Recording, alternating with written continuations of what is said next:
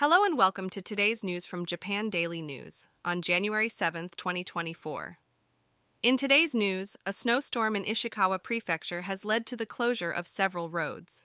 The heavy snowfall has made driving conditions dangerous, and authorities have advised people to stay off the roads if possible.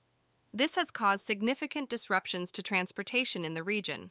In other news, the Noto Peninsula earthquake has been designated as a serious disaster by the government.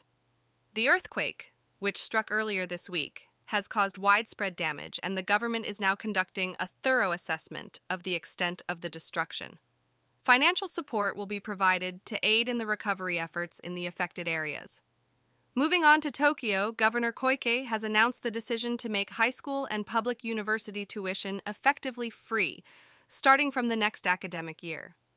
The income restrictions for tuition support will be lifted, allowing more students to pursue higher education without the burden of tuition fees.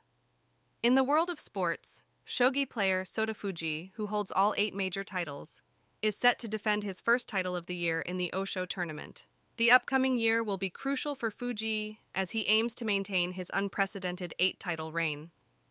Back to the Noto Peninsula earthquake, the affected areas are now facing the possibility of heavy snowfall, even in low lying regions. The cold air mass above is expected to turn rain into snow, leading to significant snow accumulation from today until tomorrow. Residents are advised to be cautious of the impact on transportation, such as icy road conditions, and to be prepared for potential avalanches and freezing temperatures. Additionally, as seismic activity remains active, it is important to remain vigilant for potential aftershocks.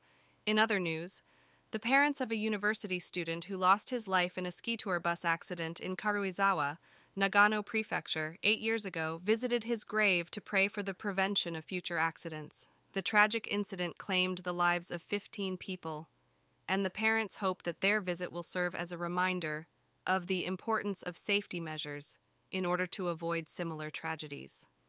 Lastly, the impact of the earthquake on the lifelines in the Noto region continues to persist. Water supply and power outages are ongoing in various areas.